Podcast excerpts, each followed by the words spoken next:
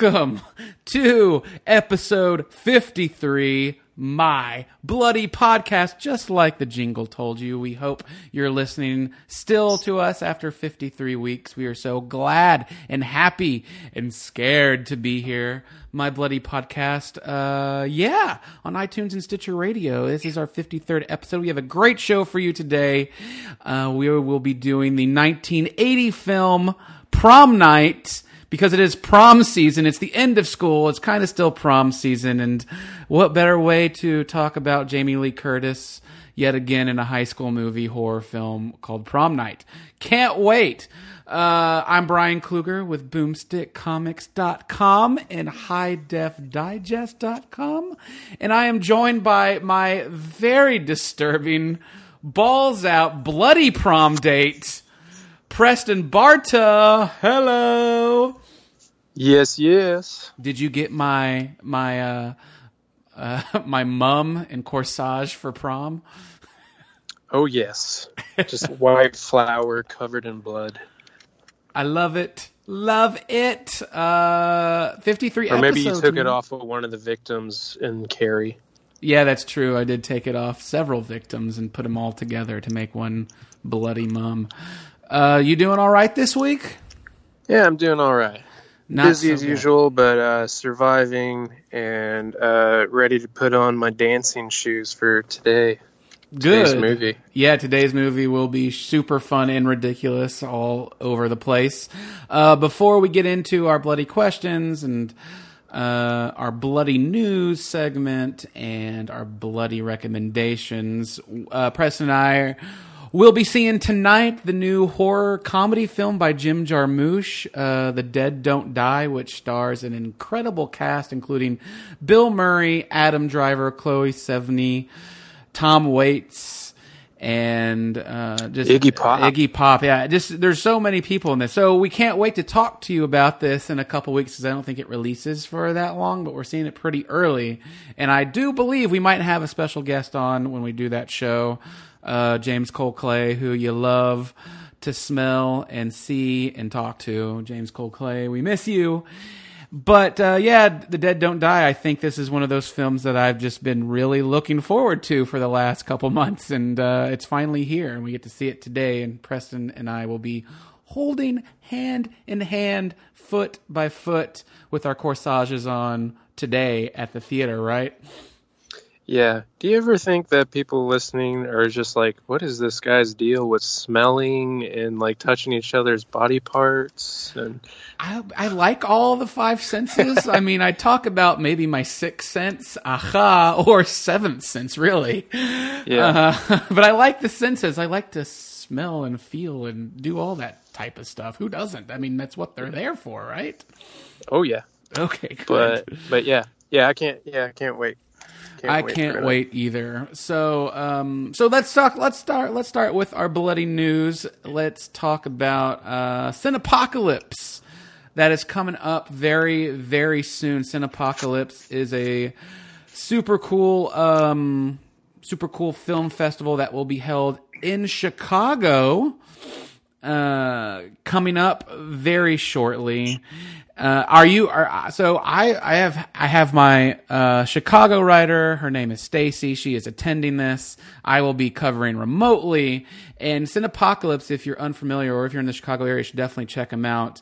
Uh, they are kind of like a heavy metal music horror film festival, and they have an incredible lineup uh, this year. And a little bit of an update from that. Closing night, they are showing a very rare 35 millimeter screening of the movie Airheads with Brendan Fraser and Adam Sandler and Steve Buscemi and David Arquette and everyone else. And along with How Redneck Saved Hollywood, an evening with Joe Bob Briggs.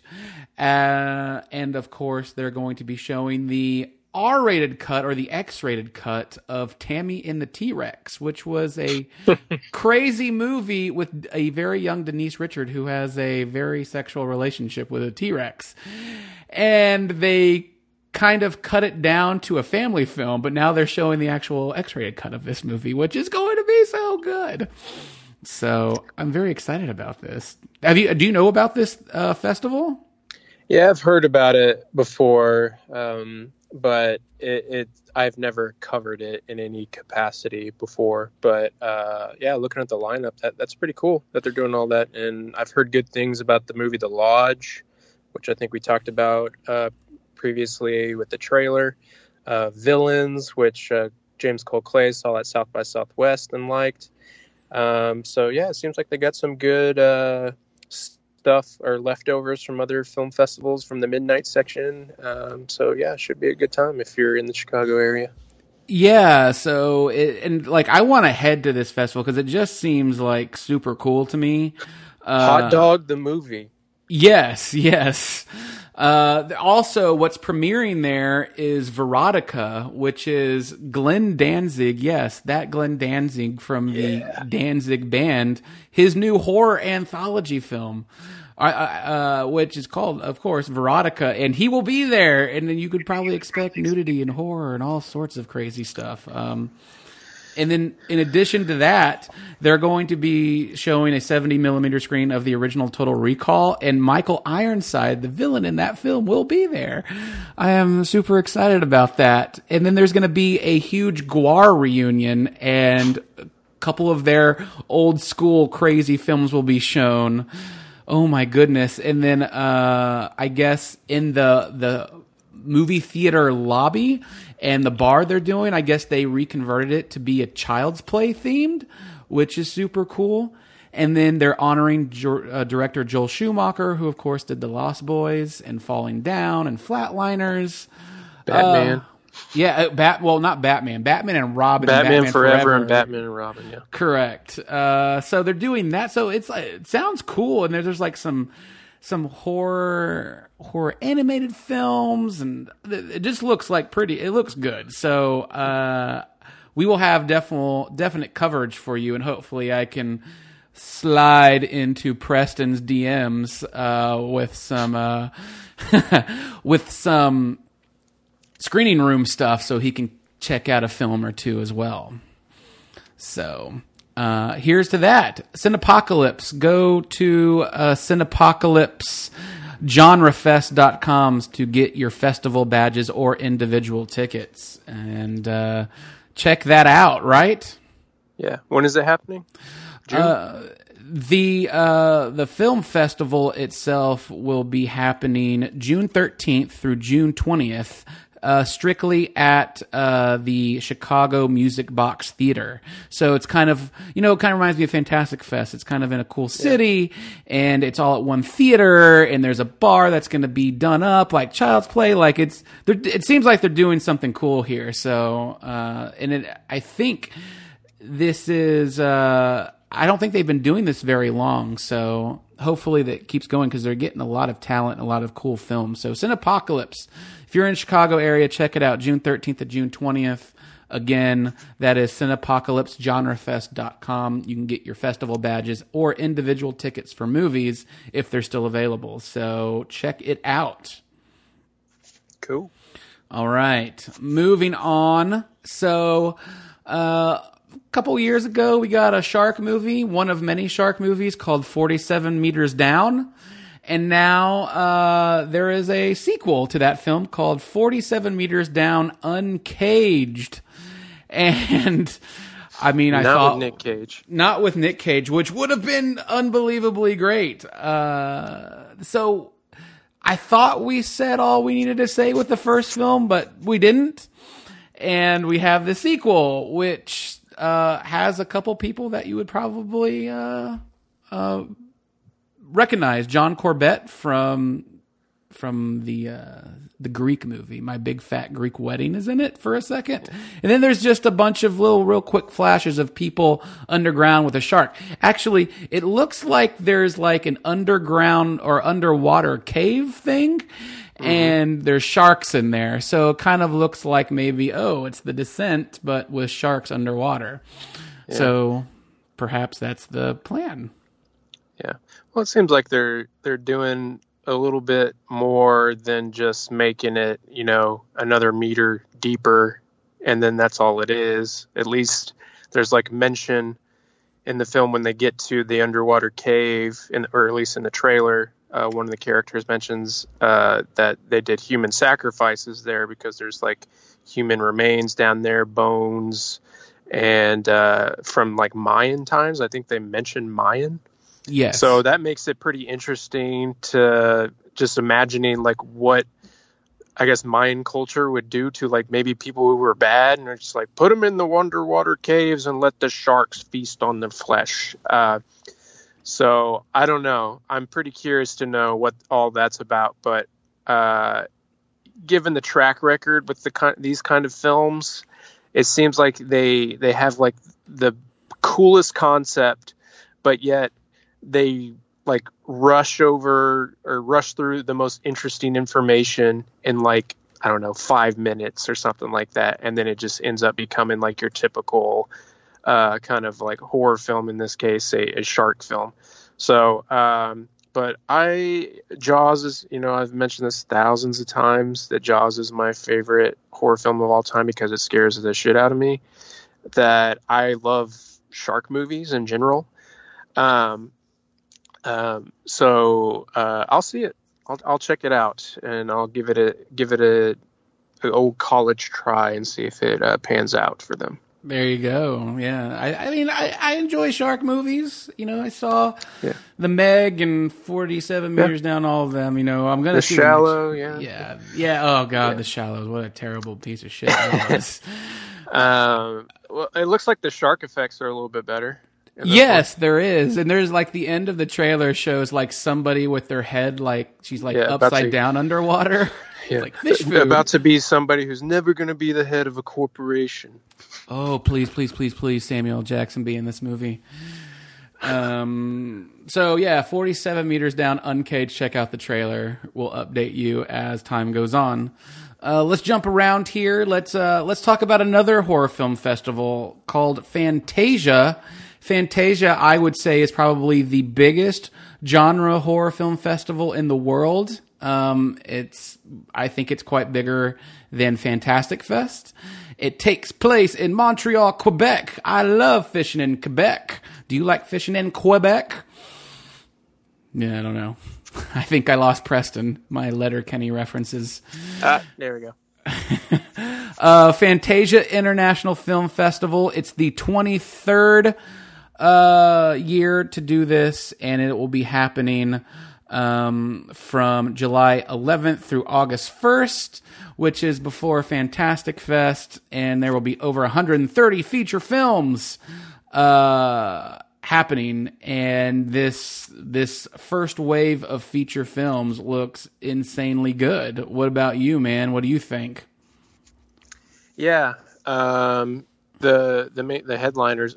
I haven't like thoroughly looked through it, um, just because it's a festival that's uh, that I've always, you know, hear about because I have a good friend uh, Matt Donato who goes there because he lives pretty close, and uh, he has nothing but great things to say about it. And I know James Cole Clay has expressed interest in going to uh, that festival, and he has you know, doesn't have a kid and he can go to stuff like the Toronto International Film Festival and all these other places that uh in so I'm tied down, but uh I can experience it from uh other people and I guess you can cover some stuff remotely through their screening room, but um yeah, uh there's uh that movie with uh Liam Liam Hemsworth in it that they're uh, I guess is like the main feature that they're focusing on if I'm remembering it correctly. I can't remember what the title was. It's called uh, it's called Killer Man.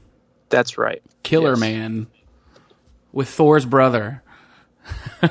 it's supposed to be like a crime thriller about dirty cops and uh, mob guys, and it uh, looks like it's going to be super crazy violent. Uh, which I yes, give give me, uh, me show me a Liam Hemsworth that's crazy violent. I'm in. Yeah, like a Killer Joe movie. Right. And then there's there's a there's another film called that stars Richard Dreyfuss out of nowhere called I think Astronaut. And I don't know much about this movie really. Yeah, we hope that it's not a sequel to Always, and it, you know, converts the the airplane into a a spaceship. Yeah. It like so I well I think it like it looks like uh, Richard Dreyfuss plays a guy who is like trying to heal from a health scare or something like that and he is trying to win a competition for a ticket to space. So uh yeah, I sounds like fun. Uh so maybe he'll narrate it. And then what what else is in here? They're, oh my god, they're doing Oh, they're doing an anniversary screening of Phantom They're of the doing uh, Paradise. Critters. Oh yes. Critters I Attack. so th- so which critters thing is this? This one Is the is uh, the the movie, not the television series. Okay. So that one's already in the books through Shudder. Uh, so this will be the the first feature length Critters film in 27 years. Um, so it's uh, directed by Bobby Miller. He did the movie The Cleanse, so he has a lot of experience uh, in the puppet department in uh, creature design. So he's a he's a good pick. And if you've seen, the, I believe the trailer's out, um, so you can get a feel for that, and it, it looks fun. So. Um, and it's written by the guy who did Happy Happy Death Day, so uh, there's there's some promise there that it could be uh, a good uh, continuation to the franchise. Cool, cool. And it also looks like they have hired a uh, Montreal's OVMF orchestra to play a concert uh, of Studio uh, Ghibli films.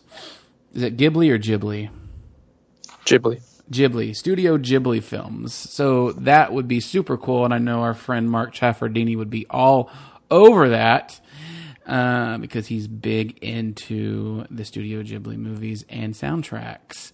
Uh, there's a ton of stuff coming on uh, on this Fantasia thing, and I really want to go. Hopefully next year. Uh, might have to make it up to Canada for five days with a few friends and just check this out because I really want to do that and then compare it to Fantastic Fest. What do you Yeah. think? Yeah, go for it. There you go. Uh, I, I will probably, realistically speaking, as much as I would just love to say that I could do it, I, I could just totally see myself being like, oh, well, I'll just be at Fantastic Fest again. We'll try if, if James Cole Clay is listening. We'll we will uh, try to get Preston there. Uh, so let's move on. That's Fantasia Films. Look Fantasia Film Festival, International Film Festival up, and get your tickets and badges there. So moving on, and of course, it is our weekly segment of Child's Play. Your friend to the end, Heidi Ho. There is yet another bit of news. Actually, a cool behind the scenes uh, meet the cast, Meet the cast. sort of Yeah. thing, along with a ton of new footage. And so here you kind of get your standard electronic press kit where you see the cast and crew discussing their characters and working on the film. And it looks like the director of this film was from this was it Swedish Army who kind of brought that Yeah. uh, intenseness to the set, and it seems like people really liked it. Uh, so the, the new the new footage kind of shows the same characters from the original film, but played by different actors. They have the same names, and yeah, I, they don't show much of Chucky, Yeah. I'm I'm glad they haven't, but I'm also worried about it. And I don't know. I mean, I'm so torn on this movie. I want to like it so much, but then I see things. Uh, I don't know. What do you think, man? Um, I mean, it. Yeah, like something like last week, like an information will, come out, and then I'll be like, uh, yeah, points are going down, and then something new will come out, and I'll be like, okay, well, I, I'm feeling more optimistic. Um, so uh, yeah, this uh, meet the cast video, which is only like two minutes long or something like that, and it just basically just has yeah a sit down interviews with uh, Aubrey Plaza and Brian Henry Tree McTree, uh, I think that's his name, um, and the kid that's that that's playing Andy.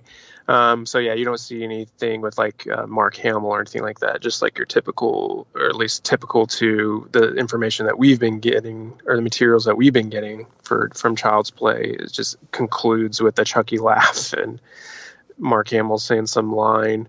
But what's uh, unique about this uh, Meet the Cast video um, is that we get a little more, get more insight into uh, how Andy is. Um, I believe he has a hearing aid, and so it's providing like a little more reason for like why he may not have a lot of friends and uh, has a has a need for this doll. So it's like provide like like what you would want from a remake. They're kind of like retconning or at least filling in information uh, that we weren't giving with the weren't given with the original and trying to make it it more, I guess, progressive and have ideas that are provide some information there that we can latch onto when we watch it and have more compassion for the characters uh, versus it just being a you know like a, a dead fest kind of movie like people just dying and they, they just exist to die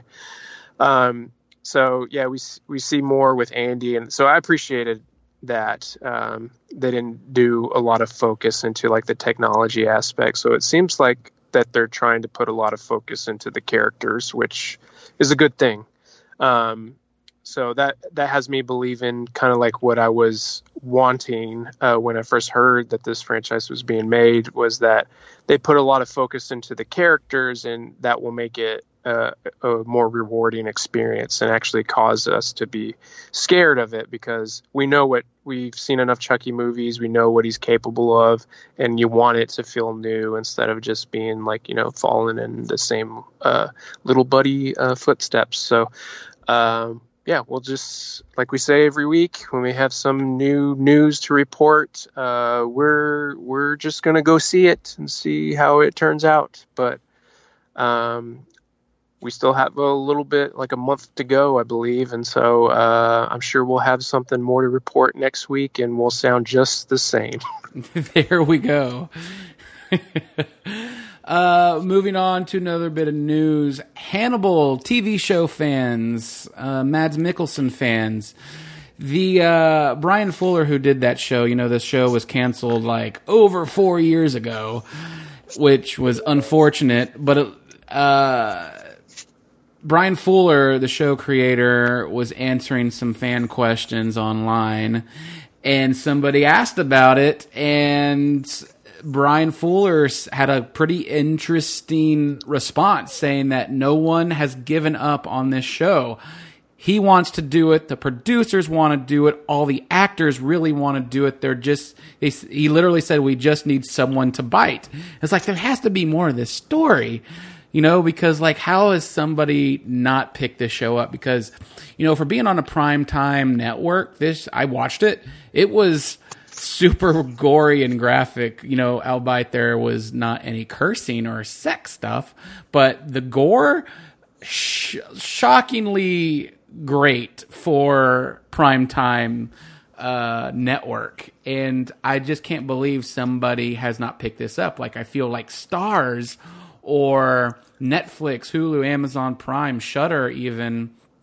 Uh, I can't believe nobody's picked this up yet because it's a hell of a cast. They're telling a hell of a story. So it seems like everybody wants to do it, and perhaps within the next three years, this might happen. But I don't know. What do you think? Yeah, like if the movie or the the series had been canceled like this year or last, it probably would have been picked up pretty immediately. That that seems to be like uh, the thing that happens now uh, with TV shows like Lucifer that was canceled on Fox, and it got picked up pretty quickly by Netflix. And uh, what's cool about Lucifer is that I, I, I watched that show with my wife. Um, is that I've noticed a big difference in the tone of the show from uh, its third season to its fourth season um, because it's on Netflix and there's not as many uh, restrictions there. Um, so it they're they're they're able to cuss. They can show asses and all kinds of stuff.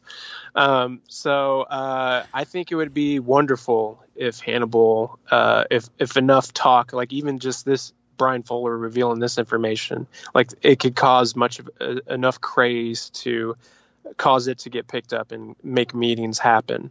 Uh, I mean, we've seen that happen with Deadpool. It just uh, it just takes people sharing the information out there, getting excited about it, uh, about the possibility that it, it could happen. So uh, I think it would be great for it to happen on something like Netflix because uh, they're beginning to show me more and more that they're uh, they're taking more chances and on the material and giving more creative freedom to the the, the showrunners. So um, I, yeah, I would love for it to exist on something like that, and it could get even darker. It can add cuss words. It, it can just just be totally reinvent itself and uh, capture the interest of a new a new set of fans. Is that something you also, want with this show?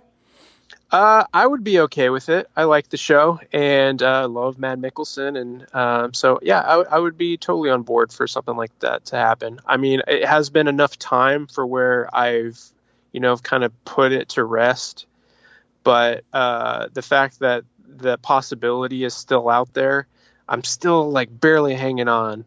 Um, so I would I would be happy if it did happen because I, I, I would think if if it did happen and there weren't any restrictions for Bryan Fuller and everybody else involved, uh, and they can make something that they really want to make, then it could be good. Yeah, let me tell you something. You know, with the with the revamped TV show of Ash vs. Evil Dead, you know that had been that probably wasn't ever going to happen, but it Starz was like, we see something in this. There's a huge fan base, and they made it perfectly. Like they did everything I mean, it was great. It was adored by fans. They went on for three seasons. And I think with something like this is similar, being, you know, not like 20 years in between like movies or storylines with the same characters, but something like you could be like almost seven years or eight years by the time they get it out if somebody picked it up. I think that would I, I, really think bringing that back to the show where they left off would be unbelievably good. And like you said, a different tone and more room, wiggle room to work with. Uh, I I don't know. I just it just seems like with this star cast and uh, the storyline, and it did. I feel like it did very well on network TV. It could just thrive somewhere else, and I'm just shocked nobody has done anything about it. Yeah, so maybe it can happen now. There you go. So if you want if you want more Hannibal TV show, write your local streaming service or cable provider and tell them that you want more of it. So uh, let's move on. Let's move on to another bit of cool horror news. Uh, Robert Englund, the the man behind the mask, so to speak, the Freddy Krueger guy who plays Freddy Krueger, Robert Englund, there is a new documentary about his life and his story, which is coming soon. It's called Icon, the Robert Englund story. And holy shit, I really want to watch this because I'm so fascinated by certain actors, but more so actors like Robert Englund, whose story he kind of like was born out of Shakespeare and classically trained, and then he got this part as Freddy Krueger, and much like Tony Todd. Yeah, much like Tony Todd, uh, and it's just it's insane. And like he's been in the horror genre, probably perhaps one of the biggest horror icons ever. And he's done other films, and he's helped other filmmakers get their feet. And it just seems like this would be a pretty cool documentary if. Yeah you've ever seen any Nightmare on Elm Street movie, let alone just a cool something on uh, actor like this. What do you think? Yeah, I think it's a gold mine uh, opportunity um, because if you've ever been to a convention where Robert Englund's there, the dude likes to talk and he has a lot to say.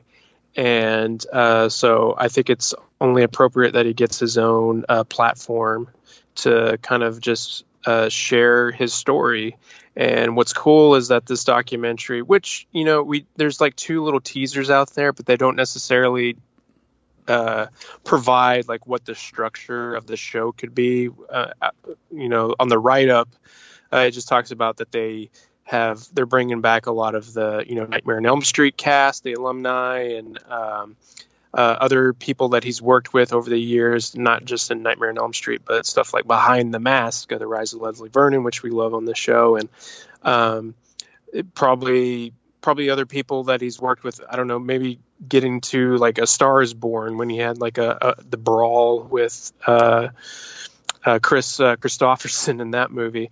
Um, so there, there's just uh, it, it's it needs to happen like it, but I you know I get. I get apprehensive about stuff like this because I've expressed on this podcast before that I really, I mean, you want a documentary that's all encompassing but is more than just like a glorified DVD extra. And there's a lot of those kind of documentaries out there where it's just like, you know, I, I hate to say this, but like it's like people like suck in the subject's dick essentially. No, for sure. Um, so I, I, want it to be a little bit more. I don't know if we're going to get like maybe uh, some of the darker side to his life, uh, like him just being completely vulnerable, or if it's just going to be like this is my success story. But I expect that it'll be more of the latter, which is okay because I still I mean, I, I like the documentary Fear in the Dark and, uh, and just hearing from subjects talking about uh, working in the horror genre. So uh, even if it's like exactly what you expect, uh, it still can be a fun experience. And especially I like to hear from these talents who uh, are gathering together for the first time, uh, or at least being put on film. outside of just going to convention centers where they can just like just share uh, their experiences working with him and what it was like uh, being on set with him being in costume and, and then what, what how their lives had changed since uh, being a part of uh, such a working with such an icon at this point. So uh, yeah it's like i said gold mine opportunity and i'm sure it'll be great. Yep, I uh, I sure hope so, and we'll be updating you with that. Hopefully, it gets a pretty cool release on streaming or elsewhere in a theater. Uh, just because this is pretty cool and can't wait to hear about him. And hopefully, this kind of nudges him to like don the finger gloves one last time, the finger knives. Like it would be cool yeah. to see like an older Freddy sort of thing if he's aged in hell or something like that. That'd be fun. So, uh, so there you go, Icon, Robert Englund story. And our last bit of news uh, sounds really cool. It's about a movie called The Pale Door, and it is a horror western film. And if you know me, I love western films, and this just sounds really cool. The the plot line is uh, a gang of cowboys and a mysterious woman who seek shelter in a seemingly uninhabited ghost town after a disastrous train robbery. Uh, Seeking help for their wounded leader, they are surprised to stumble upon a welcoming brothel in the town square, but soon discover that the town is a home to a coven of witches and bloodthirsty wolves. And oh shit, that sounds unbelievably fun. Somebody said it's 310 to Yuma meets the descent, but doused and then set on fire with psychological horror. I, that's what somebody said about this, like the story, the plot line, what they've read, and oh my, I this, oh my gosh, I I love westerns, I love horror, and then now a western horror, I'm in. Preston, what do you think? Yeah, absolutely. Uh, that sounds like the perfect amount of ridiculousness to just completely soak up. Um, I'm right there with you with being a fan of the Western genre and obviously a horror the horror genre since we're here. Um, so uh, yeah, I, I'm I'm on board for that. That sounds exciting. I I really want this to be good. There's nothing else out there about this. I don't think there's a trailer yet. I don't know, but um, I really, really cannot wait to. Yeah, it, it'll it'll be better than Jonah Hex, I'm sure. Correct, and uh, production is being fil- all being filmed in Oklahoma. Interestingly enough, so uh, hopefully they have survived the past tornadoes and yeah. storms, and if they might have gotten some, they pretty added cool- it into the film. Yeah, that might be cool. You know. Uh, so yes, we'll keep you keep you updated by the Pale Door, witches and werewolves and horror. Fantastic. Uh, before we get on to my buddy question, I believe we got a, a an email from Scream Factory uh, very recently, as of today, and it looks like Scream Factory will be releasing the film This Island Earth on July 9th, 2019 on Blu-ray and there's all new commentaries and interviews with people. So uh, it sounds kind of fun. What do you think? Yeah, I mean, I've I've mentioned on here before that I just love covering their like older films, and uh, I haven't haven't seen this, I haven't heard of it, but uh, it's definitely uh, up my alley for sure. Cool, cool, cool, cool. Scream Factory, there it is. Uh, is that it for news this week?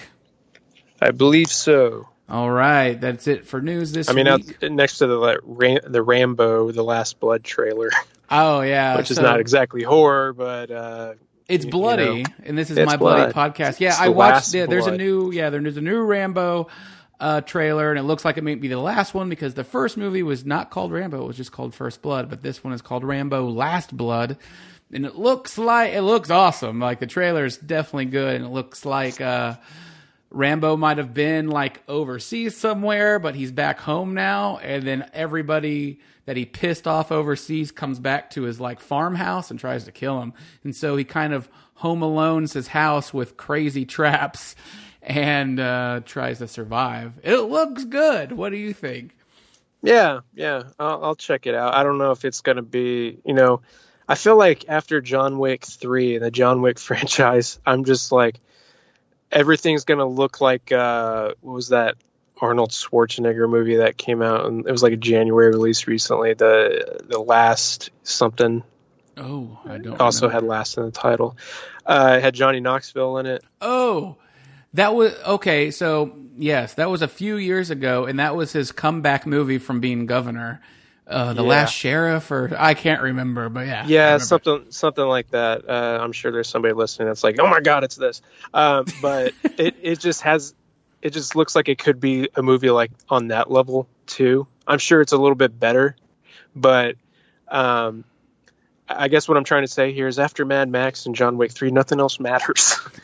I, I disagree, man. From what so what he did with the Rambo, the last Rambo movie was excellent, and then what he did with Creed and Creed Two, and if he brings that kind of essence to this role in this movie, Yeah, oh he's a smart god, guy. I think he I think he could do it. Um, but uh, I'm just not completely sold from this trailer yet. Uh, I was worried about Creed 2 because all these news stories that were coming out about all these ridiculous directions he wanted to take it in.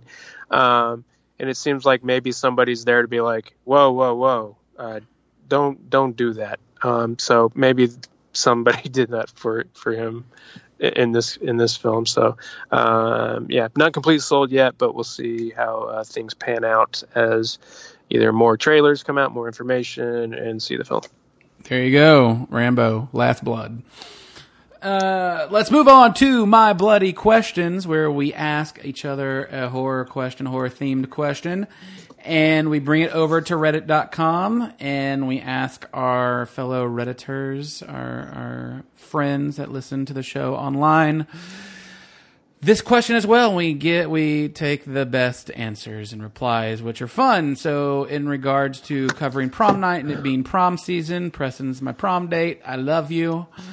Uh, the question is this week: Which character from a horror movie would you take to prom? It's that easy. Which horror, which horror movie character would you take to prom, Preston?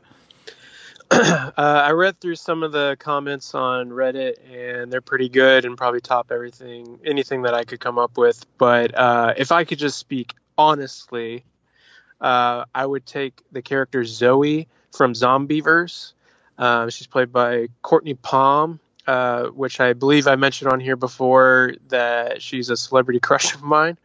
Um, but she also is like the the badass of the entire film. So uh, not only is she really, really ridiculously good looking, but she uh, could kick somebody's ass, probably mine most definitely. So I would take her to prom. Very nice, very nice.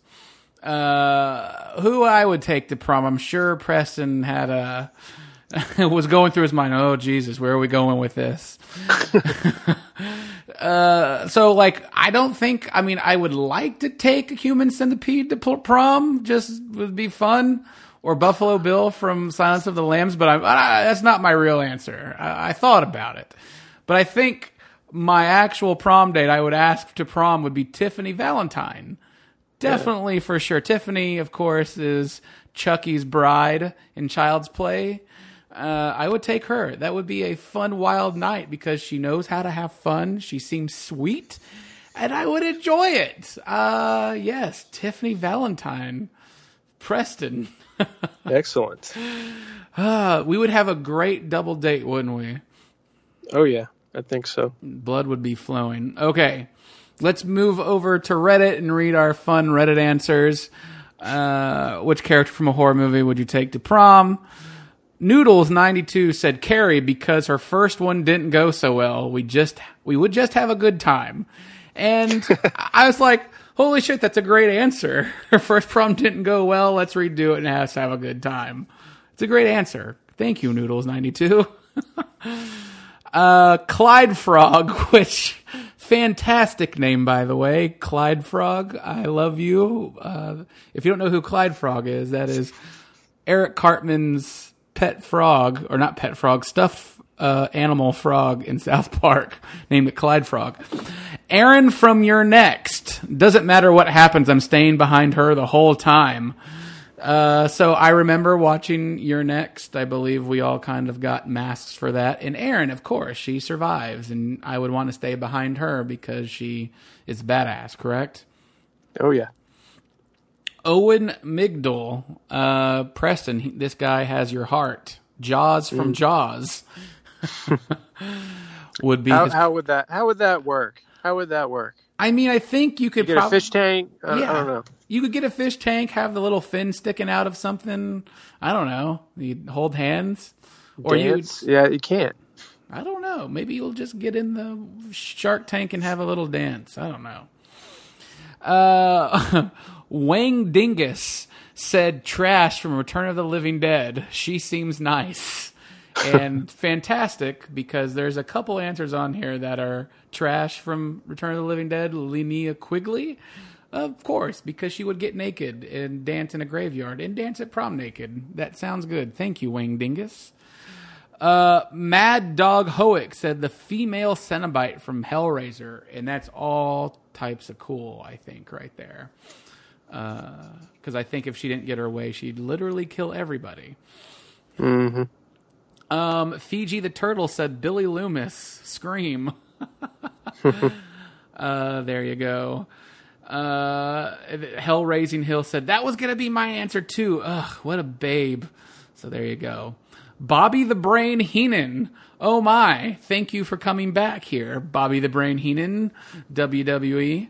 Suzanne from Night of the Demons or Trash from Return of the Living Dead. So basically, Linnea Quigley. So there you go. Thank you, Bobby the Brain. Uh, Horny Snorlax. I just love these names, don't you? Yep. Horny Snorlax said the Xenomorph Queen. Fuck it, we'll do it live. what does that mean? I mean, you're thinking the Xenomorph Queen, which is a gigantic alien from the Aliens movie, and fuck it, we'll do it live. I mean, that of course is referencing Bill O'Reilly from Freaking Out on the Air. fuck it, we'll do it live. Oh my goodness! Even my dog wants to uh, know know about that. Hold on a second. Hold on. Sorry about that, ladies and gentlemen. Uh, dog went crazy. Somebody was at the door. It wasn't the Xenomorph Queen or Bill O'Reilly, but yeah, fuck it, we'll do it live. I uh, I love that. I love that. Thank you, horny Snorlax. Uh, EC Comic Fan says, I feel bad always giving the same answer to these kinds of questions, but I cannot and I will not tell a lie. Violet from Friday the 13th, Part 5. And I'm just trying to remember, Preston, I know you're big into Friday the 13th. You remember Violet from Part 5, Friday the 13th? Friday the Thirteenth Five is like my least favorite one, so I've put that one way far back in my mind. So uh, all, yeah, all I can remember is uh, Tommy with the um, the masks, and so yeah, I, yeah, I do not recall who she is. Oh, oh there you go. There you go. Uh, f- let's see. The White Cat 55 said needy from Jennifer's body. She's cool, pretty, fun, and ends up with spoilers, spoilers, demonic powers, but without the demonic drawbacks. That's pretty sweet. Plus, she's a good girl and bad girl rolled into one. There you go. All right. And then the last one, Bob Rushy said Laurie from Freddy vs. Jason. Man, she looked hot. Yeah. but she was also annoying in the movie. so you just kind of wanted her to meet her end.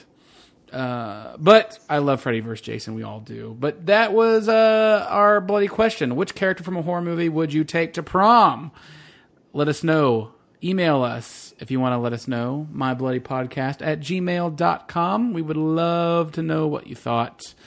Which horror movie character would you take to prom? But moving on to my bloody recommendations, where we suggest a horror film movie that might be old, vintage, or even new that you should check out. You might not have heard of it. We just wanted to let you know this movie exists and you should watch it. Preston, what is your bloody recommendation this week? So I brought it up a couple times on the podcast, but uh, the season finale was uh, this week, and that is what we do in the shadows, um, the TV series. Uh, I if, if you have not watched this show yet, it's it's time. Um, it's uh, you know when it when I first watched the the series, I was I, I, was I was I wasn't sure about it just yet. I watched uh, the first episode and I was like, uh, I don't know, but then I saw it again at uh, South by Southwest, and it got it just became more hilarious to me. Um, I think if you are holding so ever tightly onto the uh, 2014 film, um, just know that it's it's not just as funny because I think the movie like just had a lot of ideas and it just worked really well within that space. And this one being longer, like what can they really do with it? Um, and then a couple of weeks ago, I talked about um, that they they're doing like cameos, fun cameos with uh, Tilda Swinton popping up and uh, uh, Paul Reubens uh, popping up as his character from Buffy, and uh, they even got uh, Wesley Snipes doing like a, a call in from like a like a Skype cast kind of thing. Um, so there, there's still a lot of room there for them to have fun, and uh, how the season concludes, which I'm not going to spoil here. Um, I was wondering like what they were going to do with it because like each episode you can kind of like watch them out of order and it would be fine. There's not a whole lot of connectivity there, um, but it seems like with how things conclude with uh, the tenth episode, which is the season finale of the first season, which has a second season uh, coming up next year.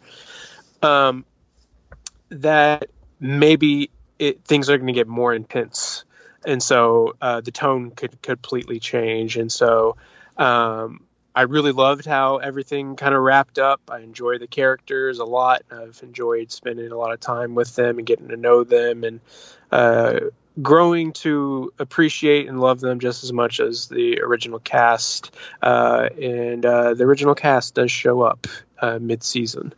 Um, so uh, there, there's and Taika Waititi and Jemaine Clement are are behind a lot of these episodes. They wrote and directed to them. Um, so uh, and, and I think like probably like episode eight or something like that. I can't remember exactly, but one of them was like there's like three episodes out of the entire first season that are just absolutely hilarious, must watch, and then the rest have like really good jokes and uh, sometimes they get you know like a what you expect out of like a first season of a TV show. Like sometimes things work, sometimes they don't, um, and they're not funny. Um, but uh, overall, I was pretty pleasantly surprised with how everything wrapped up, and I'm excited to see where things go from here. So I will re- recommend it once again now that I've seen it in its entirety. And it was uh, aired on FX, and I believe you can watch it on FX now if you have access to that, so you can catch up.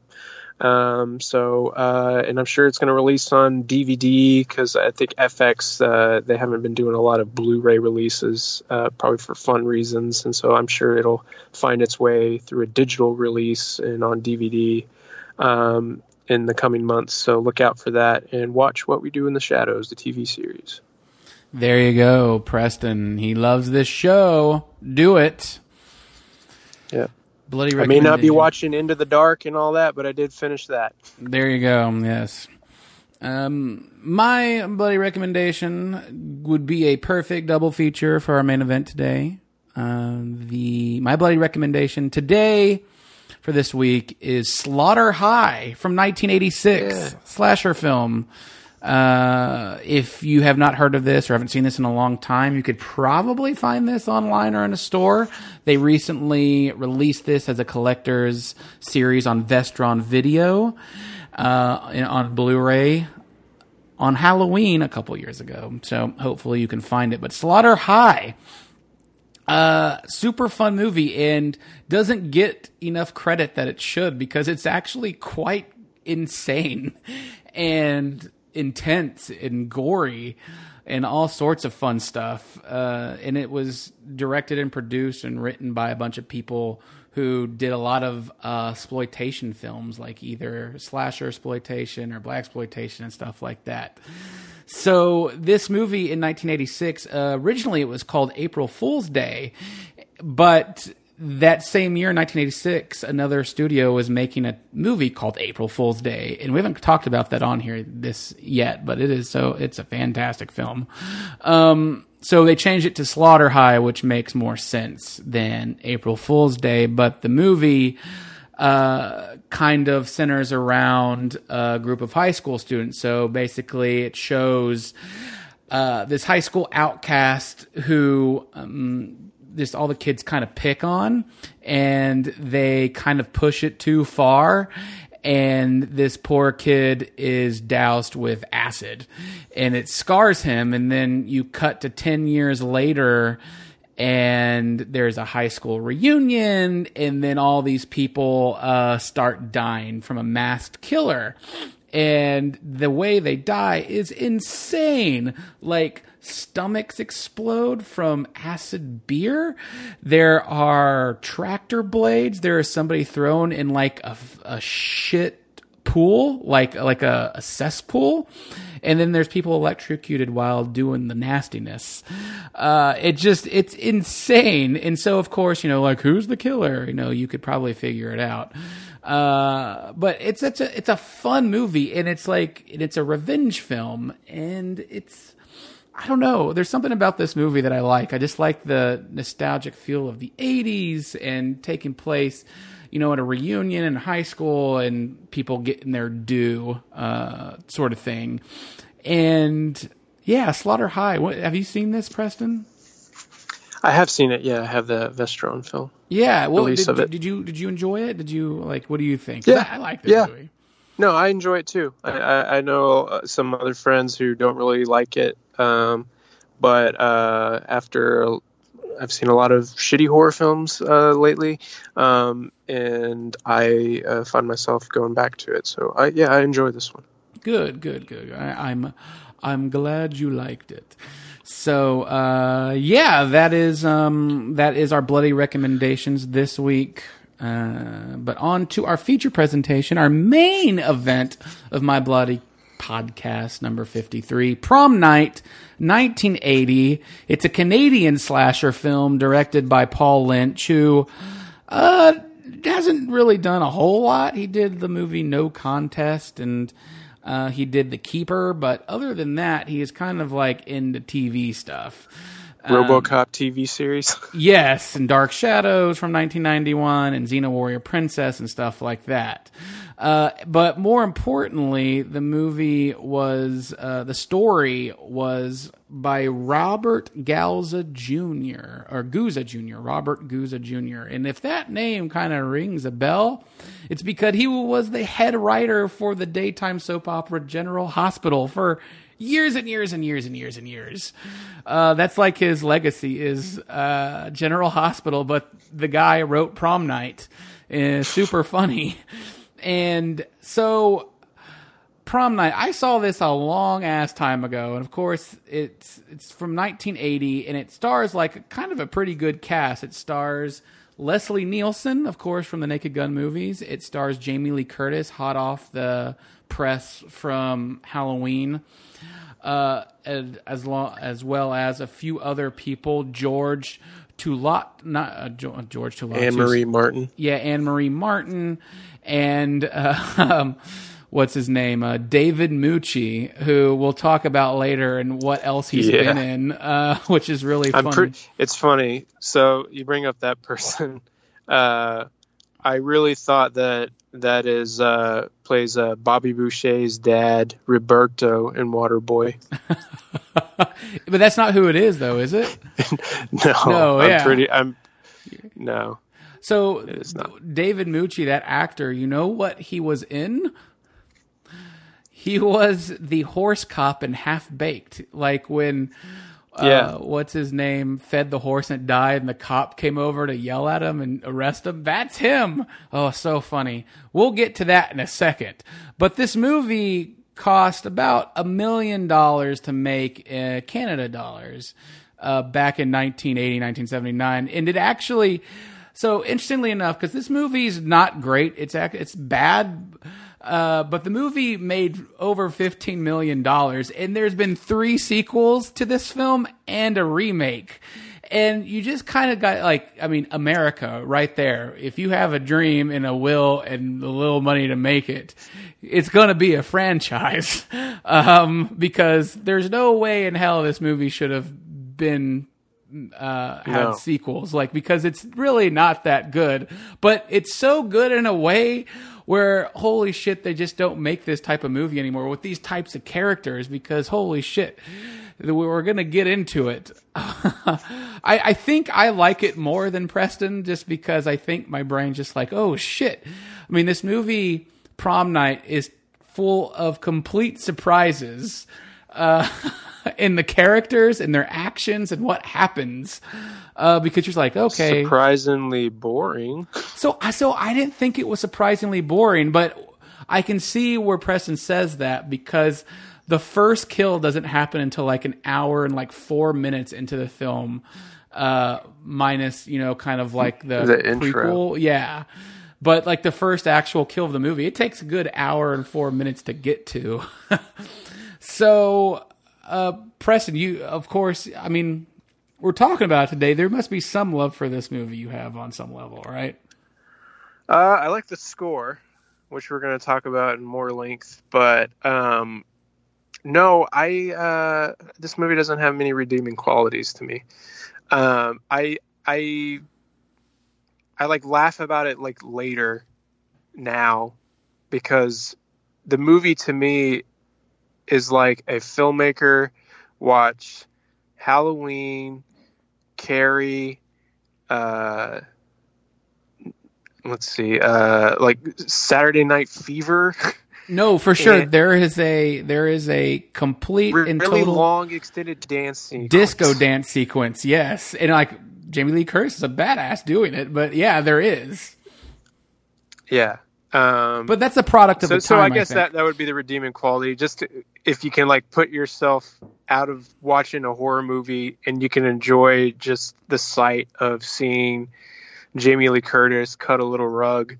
Uh, that can be fun, even though the the sequence itself is like so long that my wife watched it with me, um, and it was so fun. I really enjoy watching horror movies with her, especially when they're not good, because uh, she'll just be like, God, this dance sequence is going on forever. And then uh, when it comes to a kill scene, like uh, there's like one with a van, and it takes like 15 minutes for them to like actually for something to actually happen. It's just like a lot of suspense for nothing. Yeah, and there's Uh, so that that particular scene with the van that that character is unbelievably good, and I wish there was more of him. he, he fought back. but with like that that it would never make sense in a movie, but it made sense in this in Prom Night 1980.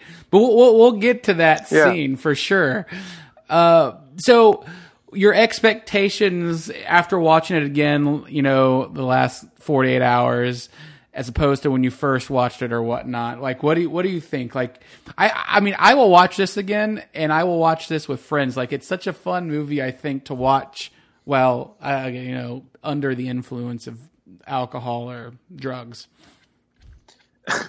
well, if you put it that way, I feel like most stuff can be entertaining, or you can make it entertaining. But uh, for, for me, uh, I do, I wouldn't recommend it to people. Um, uh, I love Jamie Lee Curtis, but it just it really seems like they just like made things up as they went along, and it reminded me of like a lot of uh, the films that uh, other students made when I was in high school for film class, and uh, like even myself, I like shot this like really ridiculous chase sequence like around our studio, and there's like a really long chase sequence in this where you know you're you're watching it and you're like behave like a human being. Would please would you? Don't be stupid. And so it's just frustrating to watch it.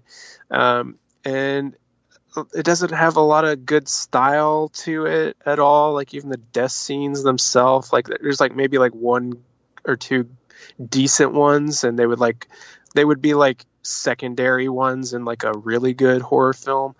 Um, and so and I just didn't find any of the characters really compelling, and then like the whole reason of why they're even together after uh, the traumatic sequence that happens at the beginning where they're taunting this young girl uh, saying kill kill the killer is going to come get you or whatever they say. And, and then they this they they're just being fucking assholes. And then uh, back her to a window. She falls out the window then dies. And uh, we cut to six years later. And then it's just like uh, everything's pretty kosher. Uh, there's there's some tension here and there between some of the characters, but uh, the fact that a lot of these people even like hang out anymore after something like that, it's just it, it baffles me. Well, that's what I want to bring up because you know if we go into the the story of the film. The the opening ten minutes of the movie is literally like the longest, most played out game of hide and seek ever between like five or six, 10, 11 year old kids. And it in an like, abandoned warehouse. Yes, they go there, and then building. when these kids are playing hide and seek, a trio of other kids come along, and yeah. one of the girls wants to go play. She goes in there, and then all of a sudden, for no reason, these kids kind of like turn on her and like to play a joke, a prank on her, and they just said, kill her, kill her, kill her. And she gets so scared she falls out of a two story window on the glass. The glass cuts her. She's dead. And the all the kids kind of look at each other like, yeah, we got to go tell somebody. And then of course the like kind of leader of this group, this girl, says like, no, they're gonna put us all in jail. We cannot say anything ever. And then of course when they leave, you see kind of somebody looking over this this little girl's body, and then you cut to six years later. All these kids are now like their senior year in high school, um, and then you kind of get a sense of like who's who here. Um, so they're in high school, and then you kind of realize what some of the kids uh, who were the brother or sister of the person who died are like dating some of the bad kids. Like it's really weird, and it's like not weird, but like also interesting, like how time has gone on and like who's dating who. And so for like an hour, you're kind of in the mix of these kids' lives and like their home life. It's like, oh, this person is still a dick, and she drives a Corvette, and this person is nice but has this weird boyfriend and then they get picked on in school by a guy literally who has one eyebrow. I don't get it, but it's really funny. you don't get it. I don't get it. Fuck, it's Elvis. Uh, and then, and then prom's coming up and the, just like Carrie, the bad kids want to throw a prank uh, to these people, but instead of supernatural powers, there is a serial killer slasher on the loose, and the killing does not start until an hour in, or most likely, or evidently, till the last like 15 minutes of the film. So it's interesting to see who it is. Like, who's the killer? Who who is it? Why is they? Why are they doing it? And we we find out. Of Interesting, course, why. huh? Yes, it's interesting, but it's like I think it's still fun in a way because you get to see like Leslie Nielsen play kind of like a not a funny guy. Like I look at Leslie Nielsen as like I'm waiting for something silly to happen, but here he's like the principal. I'm waiting for him to happen in general. yes, He doesn't have a lot to do. No, he's barely in the movie, but he's also the principal and the father of uh, the person who died at the beginning of the film, the kid that died at the beginning of the film. But uh, yeah, it's it's interesting to see these characters because a lot of it, you know, like Halloween, you see Jamie Lee Curtis walking the high school halls, and she's fun, you know, whatever she's doing her thing with like it looks Everybody like the looks like they're 30. correct. Yes, that is 40. very true. The yes, teachers look like the students. So it's it's it's interesting, but I like I, I take that as just like okay, I really I'm- feel like you're forcing this interesting. No, I, I really like it. I think there's a way to or like you know back in the time nineteen you know eighty what time nineteen eighty.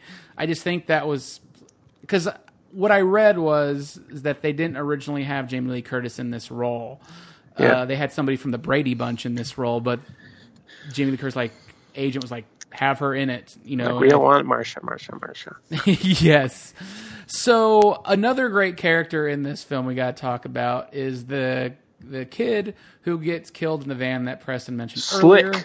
Yeah, his name is Seymour Crane Slick. And this this character with a name like Slick, you you have he's like, oh, this guy's name is Slick. But no, this guy is like an overweight uh, Dude with a van who likes to just big- pick up chicks on their way to school. Yeah, who has like big, thick Coke bottle glasses. He he's in his van. He pulls up to a girl walking on the side of the street, and he like pops the curve because he can't drive. He's like, "Hey, you want to Yeah. get in my van?"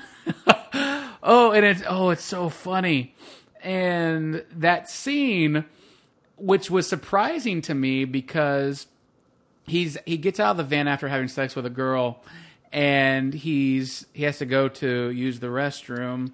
And this killer kind of jumps in and it just kind of goes on. He's like you think he's going to get away? And the killer falls off the van by trying to hang on to it. Then he gets inside the van and he's fighting it off. And then all of a sudden he basically slit kills himself because he drives off a cliff. And immediately when it Immediately blows up. immediately blows up in a fireball once it hits the sand from like maybe a 15 foot drop. Uh, that was their production budget right there.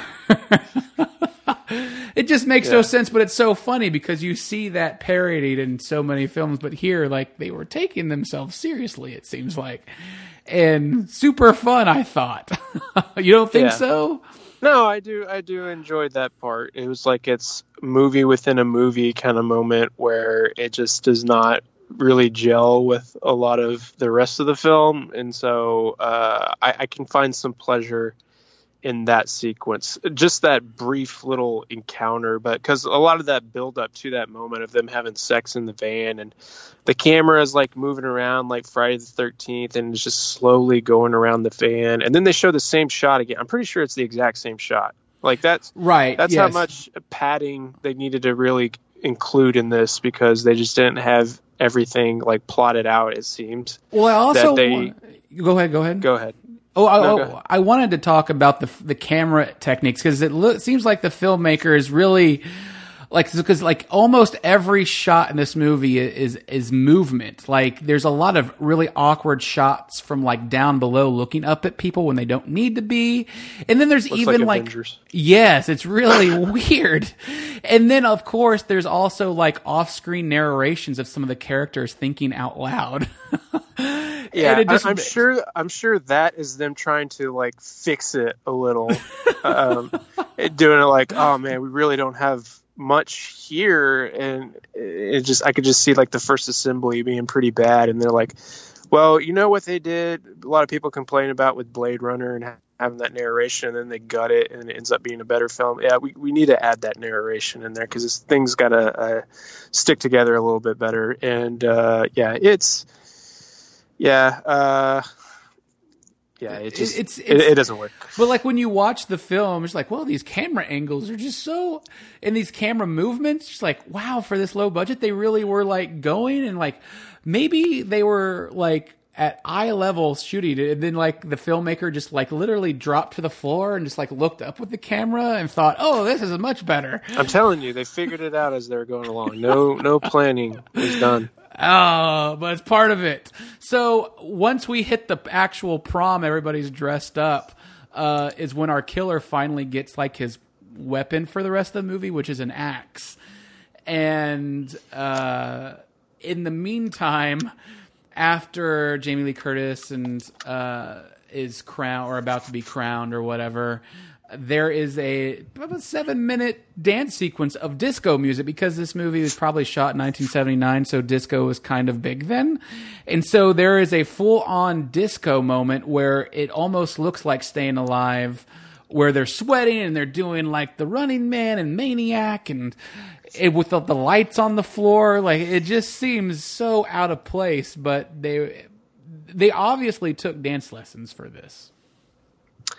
Yeah, because yeah, it's like a little competition. It's like the the moments that you'd get in uh, uh, you know Dirty Dancing, like that the the quote unquote bitch of the film versus the the the good girl kind of moment. Um, and uh, yeah, it, it, it's completely out of place, but you know it's prom, and there's got to be some music in there, and so uh, I, I, guess we could transition into the soundtrack itself, uh, which we uh, received uh, from uh, MVD MVD Audio.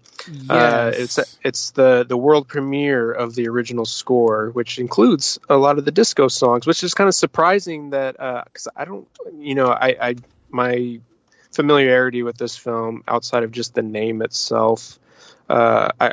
I just I'm not sure, and so I didn't know if like any of the tr- music existed out there at all, because it, it seems like because when you listen to the soundtrack and the, the the soundtrack's like split up into sections you got the score and you got the score that wasn't used in the film and then you got the songs and there's about like uh, about six six songs in total um, that uh, are disco songs and uh, they're they're pretty good for disco and you would think that they would exist in a movie like Saturday Night Fever or Staying Alive and um, that and it's surprising that the score and the music of this is so exceptional and didn't like cause this movie to take off even more than it did.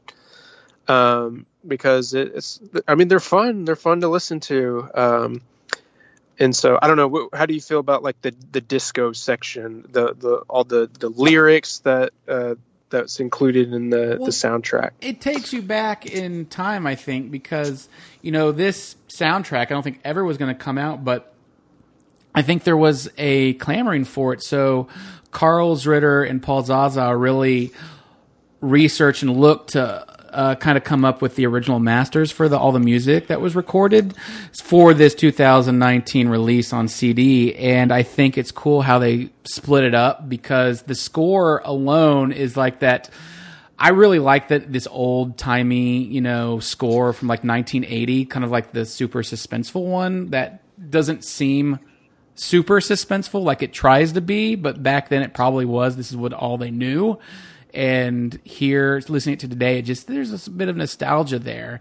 And then with the disco into it and the words, it's just you know like I don't really like disco music. Like there's a couple songs that I love, but on this track, it's just fun to listen to. Uh, you know, because you can put your mind back, like, oh shit, this was the weird part in the movie. You know.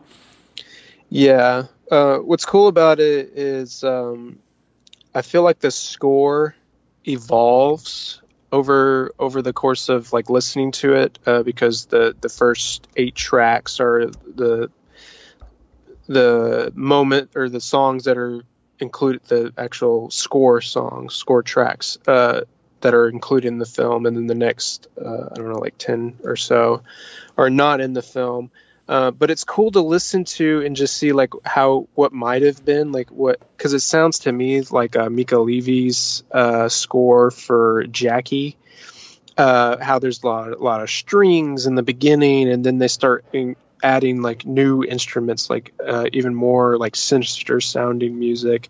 Like even some of the like later tracks that are not even included in the film, like there's like a noir kind of sound to it. Like there's like an incorporation of uh, like bongo drums, like a it just sounds like detective kind of stuff uh, as like the the undercurrent of uh, the this like on with the main track being like the strings and the, the violin, the cello, and every all those like kind of deep uh, string sounds. Um, and uh, and then of course you get to the disco music, and it's just like so lively. Like the lyrics aren't uh, are, are pretty minimal. Like it's a lot of repetition and everything, but it's like that kind of repetition that makes like a lot of popular music today be so successful. Because I make fun of it all the time when I listen to the radio, and uh, like my wife will be like, "I love this song," and I'll be like, "There's only like five lines in it," and uh, but yet it, they, they can be so catchy and so uh, that, that's kind of like the, the case here like they just created the music that needed to be included for this film um, but it doesn't need to necessarily have an existence outside of uh, the film, like the Bee Gees, uh, like how they can play that on the radio. But it's so completely fitting that, and it feels so like natural to like the disco era that um, I I just kind of think like, oh man, I've I've heard this song before, but I haven't. Um, so um, I don't know. There's a lot of detail put into the score, and, I, and, that that ended up being like my favorite aspect of the film. Uh, horror soundtracks aren't like necessarily soundtracks that I like listen to, uh, so I don't know if there's like a lot of people out there that would uh, love to just you know spend a little bit of money, shell out some dough, and buy this uh, soundtrack and listen to it because uh, outside of like just imagining uh, like rewatching the movie in my head or even some of these other tracks that aren't included like they can inspire you to i guess write horror stuff or imagine uh, horror moments uh, that you create in your own head happening to this uh, soundtrack so i guess it can it has a purpose for that reason if you enjoy the movie prom night and enjoy horror soundtracks then it's definitely worth the go and if you appreciate disco music it's got that layer on it so uh, yeah yeah, it's. Uh, I recommend this soundtrack too because you won't find it anywhere else. And for those horror movie soundtrack aficionados out there, this is this is one to have because, like Preston said, there's a lot of unreleased stuff never heard for, never heard. Yeah, before. like more than half of it is uh, unreleased stuff, like unreleased songs. Uh, there's like probably about six songs that uh, that have like actual lyrics in them that uh, weren't included in the movie, and uh, like more than uh, this the there's like yeah like what i said like eight songs in it that are actually in the movie and then there's about 11 or so that are not in the movie. So it's cool that uh, they were able to make this happen and uh, paul and paul zaza and carl uh, Zittrer were able to like unearth uh, the original masters and all, all the music that they recorded that and ones that weren't used, and we're able to kind of put it all into this one uh, breezy uh, soundtrack. And there's it's cool design too. I'm I, I, I know I talk talk about this because I'm a real sucker for design and um, they uh, it's it's you know it's not a vinyl or anything but it's a CD and they uh, you can see that they put a lot of work into uh, making it like worthy of purchasing outside of just listening to music because there's like an original design work on the cover and on the inside on like the little flat that you get for CDs. Uh, there's uh, a discussion of the making of the score uh, called "Dance Till You Die."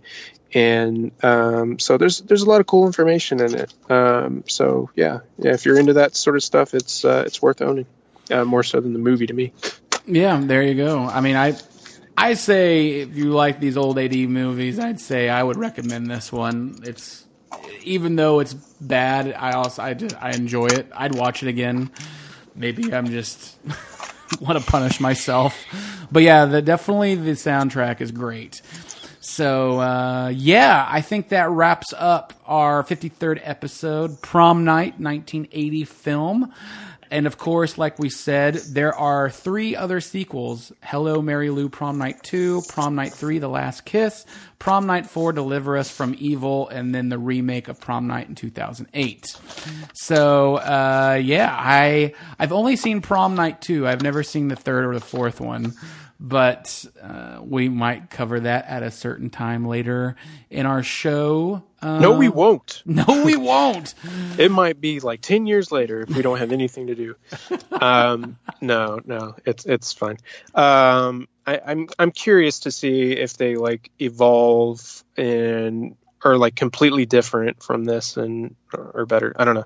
Um, I don't know. Watching it just made me want to watch Black Christmas again, which I think is like the ultimate kind of slasher film. It's and a great. At least it makes the characters interesting and fun, and uh, the the killer reveal is great. And this one, I'm just like, eh. Um, so, but but then again, you know, I'm a younger person. I'm talk. I'm speaking because I, you know, I, I I think I've seen the film before, but it, it was brand new to me watching it a couple of nights ago for free on Vudu.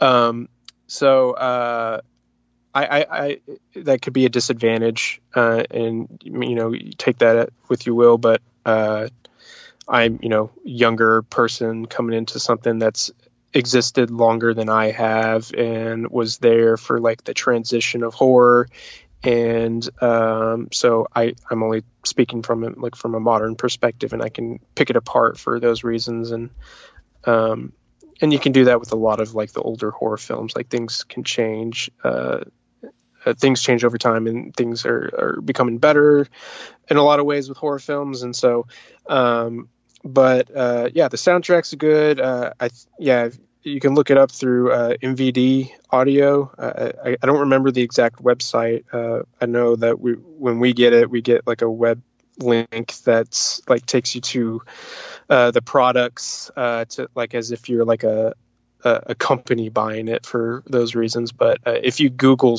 search uh, Prom Night uh, original soundtrack, uh, I'm sure you can find it and purchase it. There you go. Prom Night. Uh, that wraps up my bloody podcast episode 53 we are on itunes stitcher radio google play and we just love being here every week. We will be back next week with more bloody recommendations and bloody questions and child's play news for sure. and uh, I'm Brian Kluger, of course. Boomstickcomics.com and highdefdigest.com. Writing all sorts of movie reviews, Blu ray reviews, high def gear, and fun fun things going on, uh, as well as wrestling. So there is Preston Barta on the internet as well. You can find and look at him all in glorious pictures. In the nude. In the nude. yes. Where can they find you, good sir? Uh, you can find me on Instagram and Twitter at Preston Barta, B A R T A. Um, and you can find my writing on the in the Denton Record Chronicle, DentonRC.com and freshfiction.tv where i'm the features editor fresh fiction and so uh, latest thing i got up is rocket man review uh, so you can check that out and i'll have more stuff coming in the pipeline. And yeah we'll go see uh, jim jarmusch's uh, new film tonight so we'll have more to report uh, soon. There you go. We'll be back. Thanks for listening and we love you